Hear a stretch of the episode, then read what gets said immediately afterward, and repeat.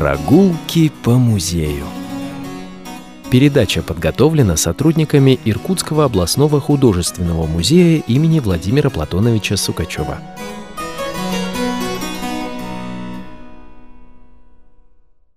Добрый день, уважаемые радиослушатели! В эфире очередная передача «Прогулки по музею». У микрофона заместитель директора по науке Иркутского областного художественного музея имени Владимира Платоновича Сукачева Ирина Терновая. Сегодня у нас в гостях заведующая информационно-образовательным центром музея Маргарита Геннадьевна Марцинечко, профессиональный художник, педагог, член Союза художников России и Международной ассоциации изобразительного искусства ЮНЕСКО, лауреат премии губернатора Иркутской области. На ее счету более полусотни выставок от городских и региональных до российских и международных. За рубежом она выставлялась во Вьетнаме, Монголии, Корее, в России, в Москве, Новосибирске, Красноярске, а также в музеях, галереях и выставочных залах Иркутска и Иркутской области. Я ничего не забыла. Здравствуйте, уважаемые радиослушатели. Нет, Ирина Ивановна, все очень точно.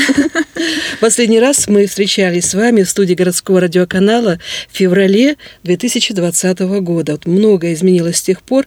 Мы стали носить маски, переживать за своих родных и друзей, чтобы они, не дай бог, не заразились ковидом. Мы перестали бывать на массовых мероприятиях и еще много чего перестали делать. А что изменилось в вашей жизни, в вашей работе, и как художника, и как заведующий информационно-образовательным центром за эти месяцы?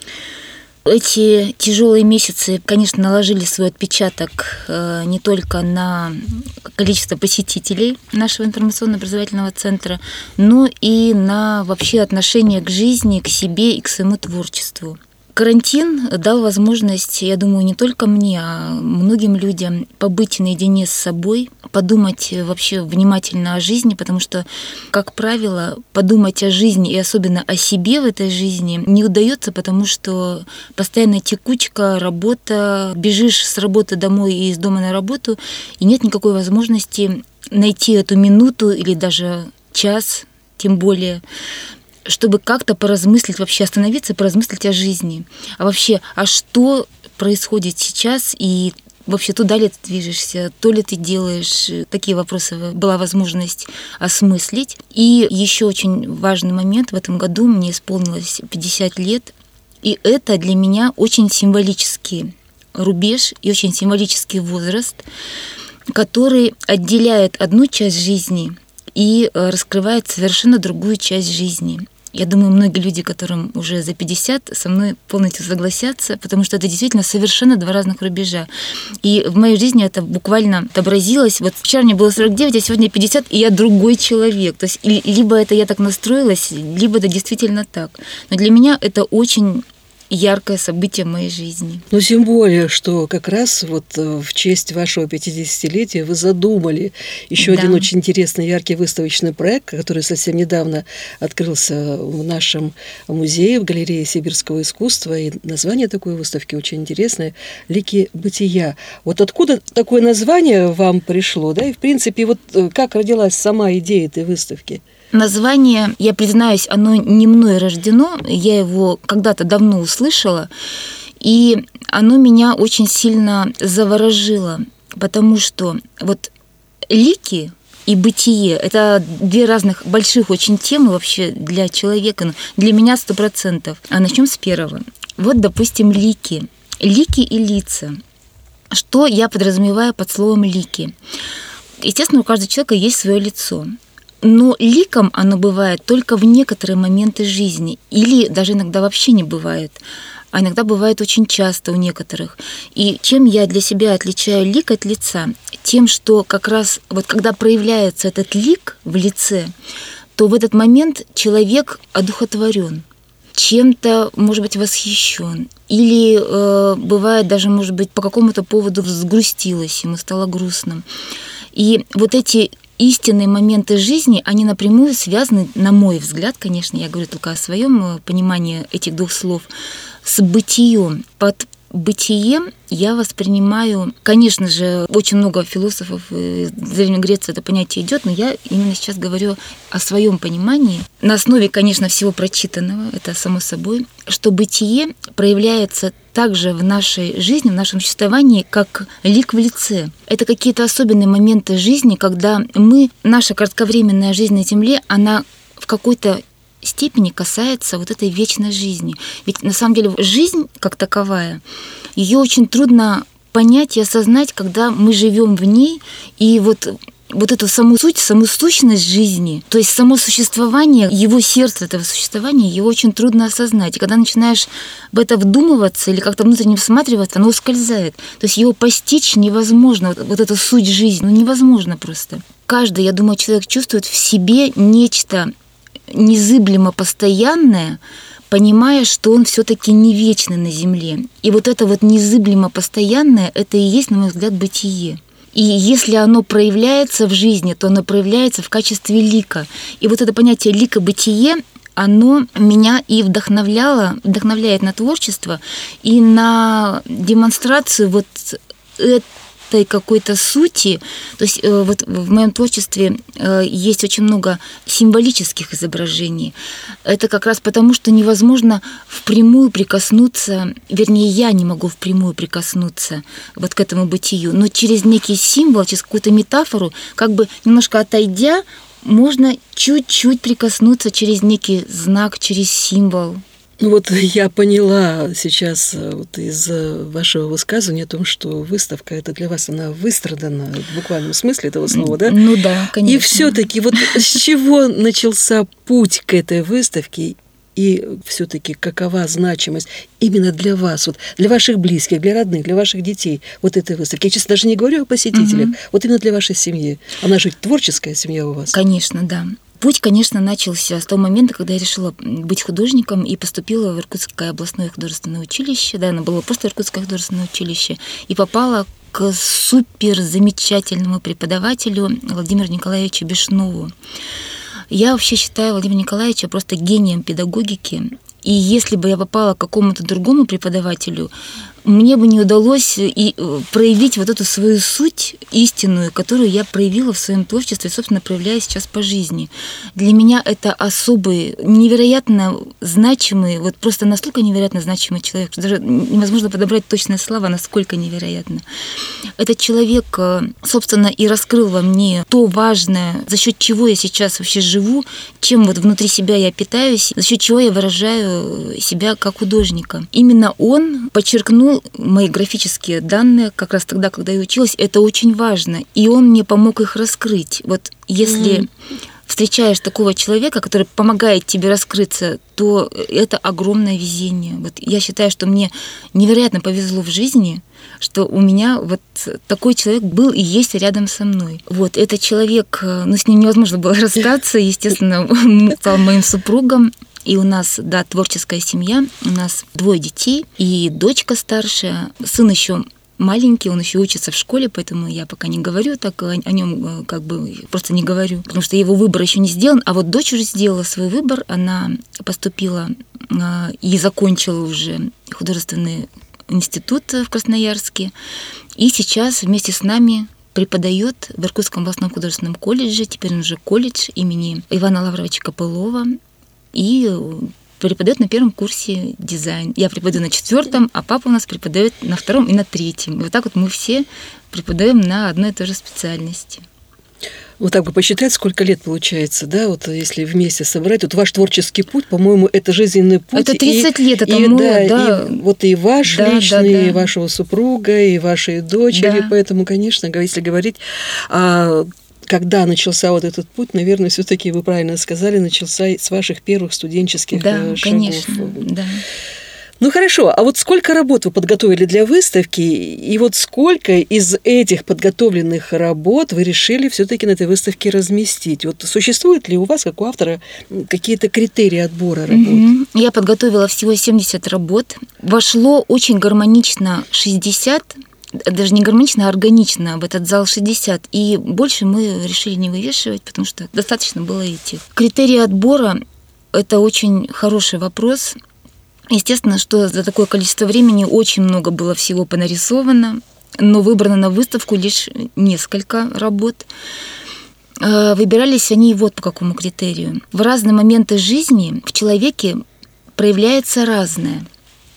Иногда это разное не хочется даже вспоминать, а иногда оно ценно. И вот э, потому, что ценно для меня во мне самой, и, соответственно, как в проявлении этого качества в творчестве, вот поэтому и отбирались эти работы. Есть работы десятилетней давности, потому что в них э, заложено я уже которые не существует. Вот не буду я уже так рисовать. И это для меня очень ценно, и они достаточно ну, нормального уровня, но они полностью показывают ту истинную меня, какой я была. Конечно, у них есть плюсы, есть минусы, но я принимаю себя с плюсами и с минусами. И вот буквально по каждому этапу, если рассматривать более-менее значительное произведение, в каждой из них есть я, которая не повторюсь. И вот этот отбор, во-первых, ну, более-менее нормальный уровень, чтобы был, и неповторимость меня самой для меня. Вот, собственно, вот эти два критерия, по которым и шел отбор работ. Ну вот совсем скоро на сайте нашего музея будет выложен фильм, который мы снимали вместе с вами, вот оператором нашего музея Вадима Молтухова на вашей выставке. Mm-hmm. И вот э, в фильме есть фрагмент, когда вы размышляете о себе вот как о художнике а какой вы художник? И вот э, как вы можете себя охарактеризовать именно как художника? Ну, во-первых, я график.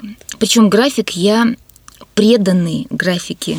Вот раз и навсегда. Это не значит, что я не занимаюсь живописью, но графика, она олицетворяет вот абсолютное мое творчество. Все свои творческие, именно истинные свои желания и планы я реализовываю только в графике.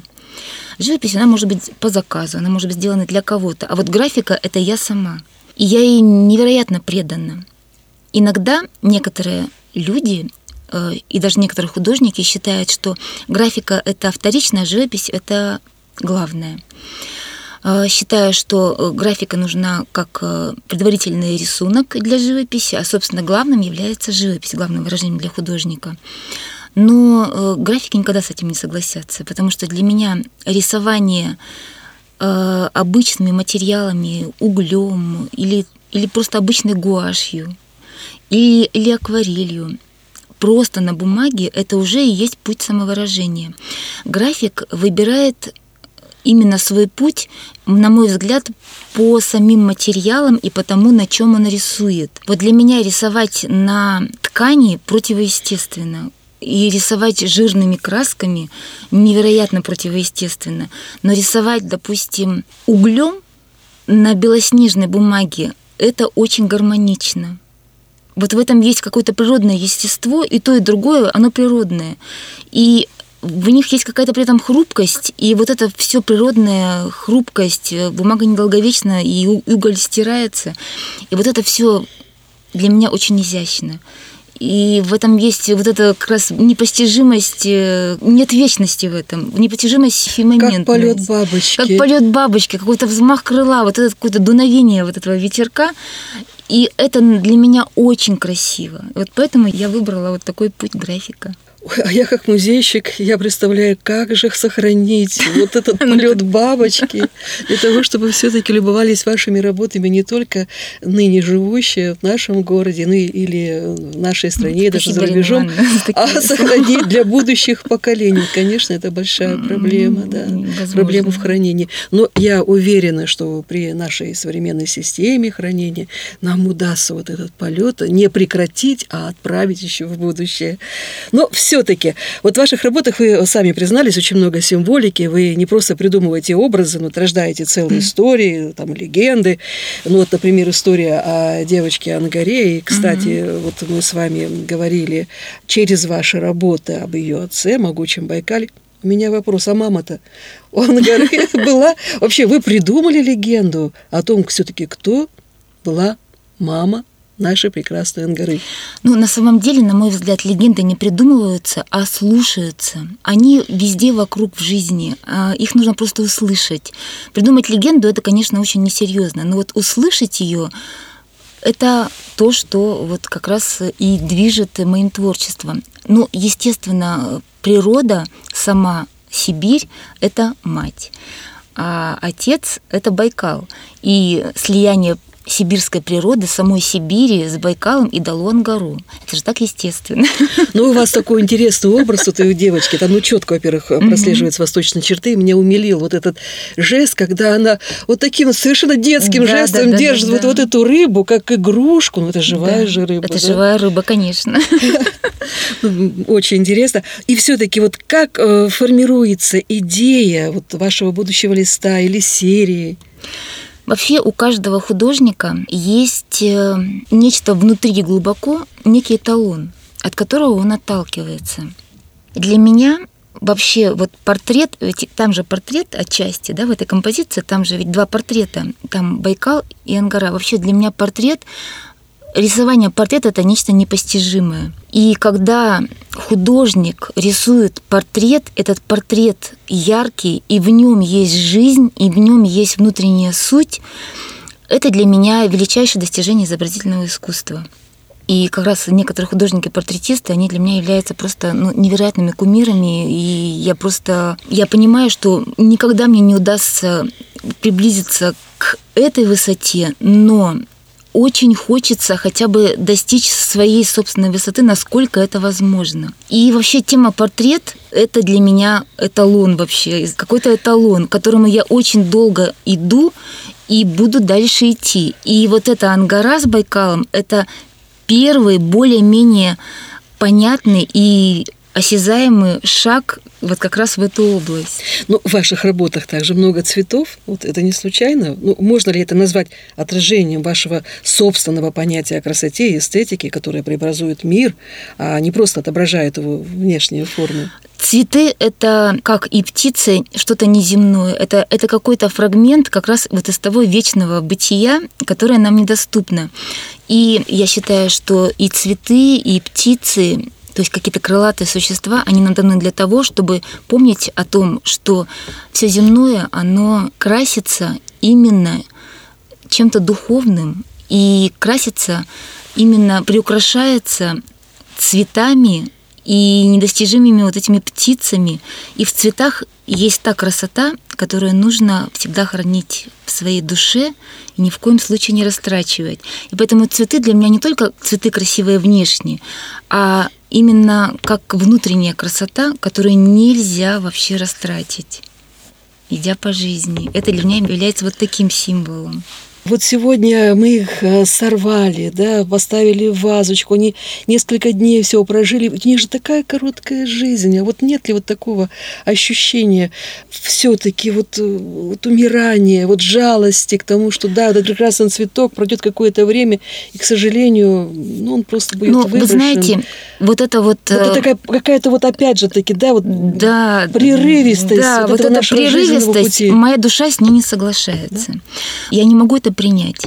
Вот то, что есть смерть, есть окончание чего-то прекрасного.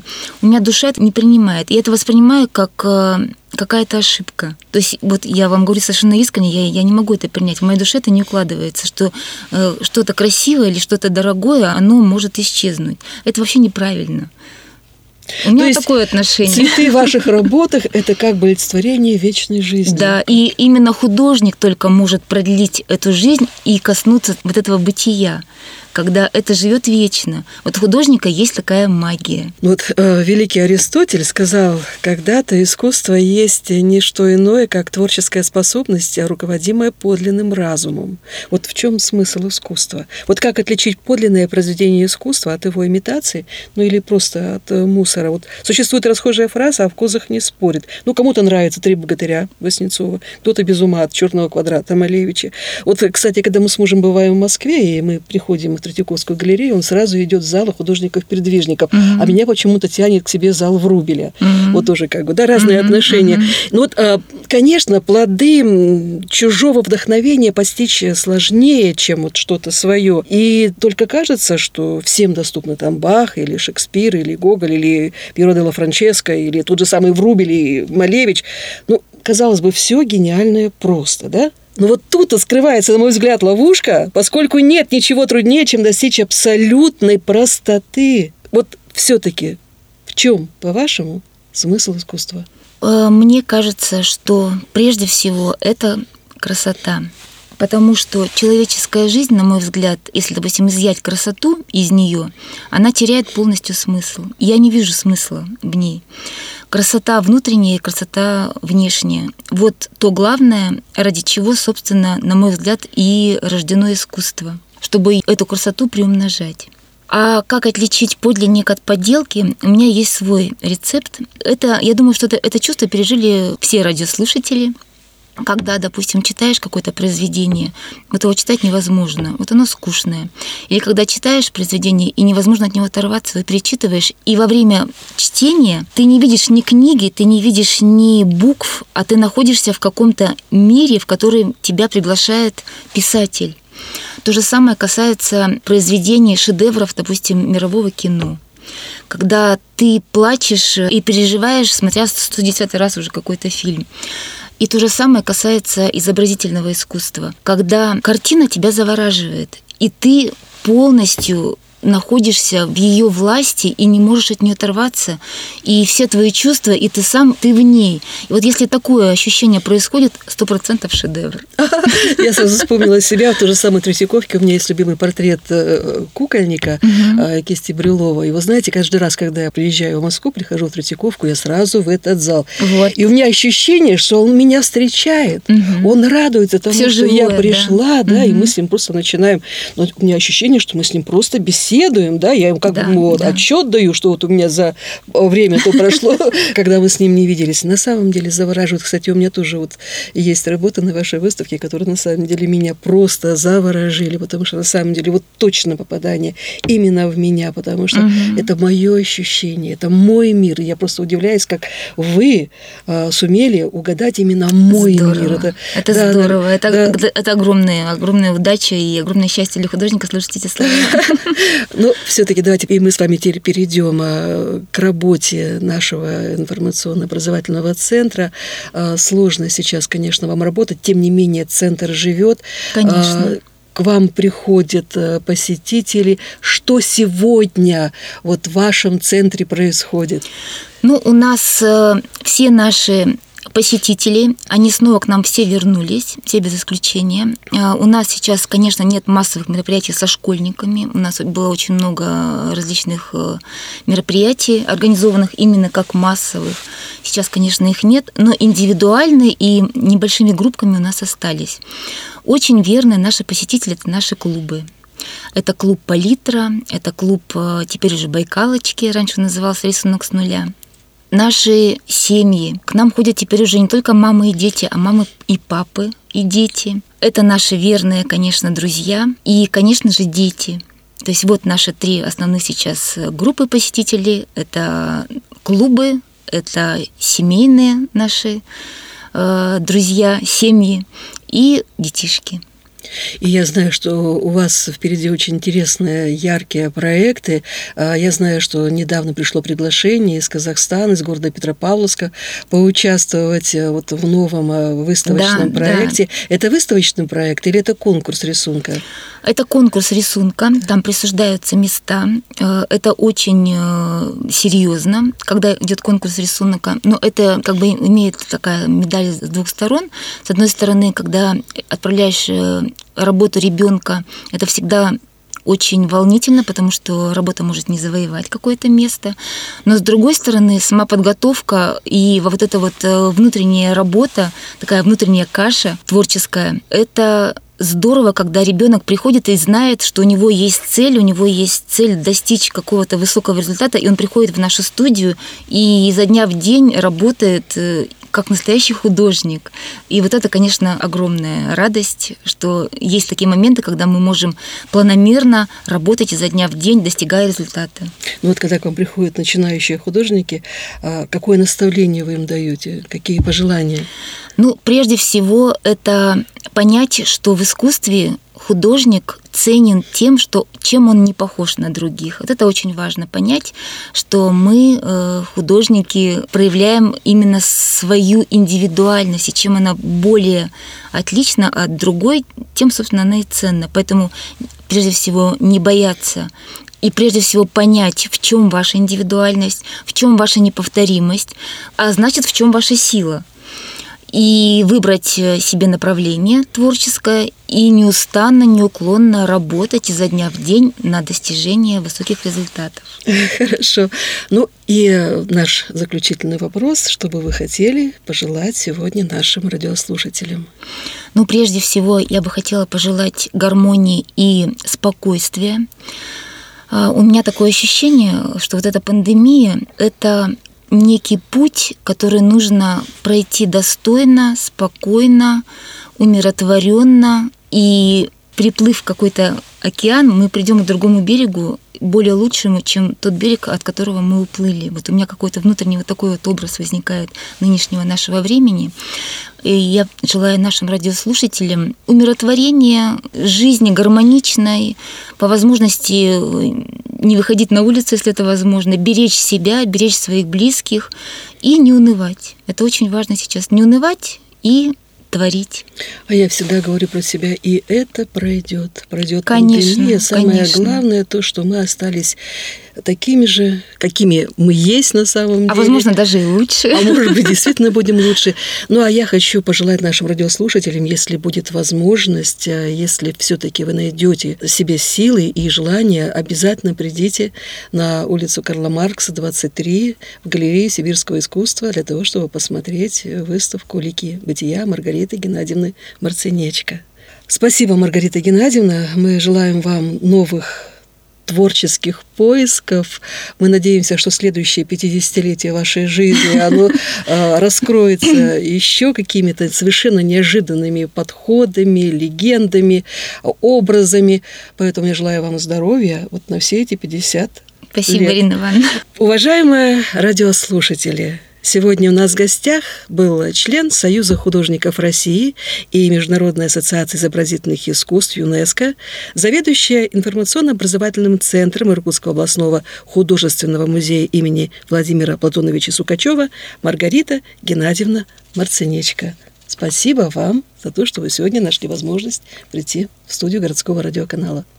Наша передача подошла к концу. Ждем ваших откликов и пожеланий. А пока до свидания. Берегите себя и своих близких.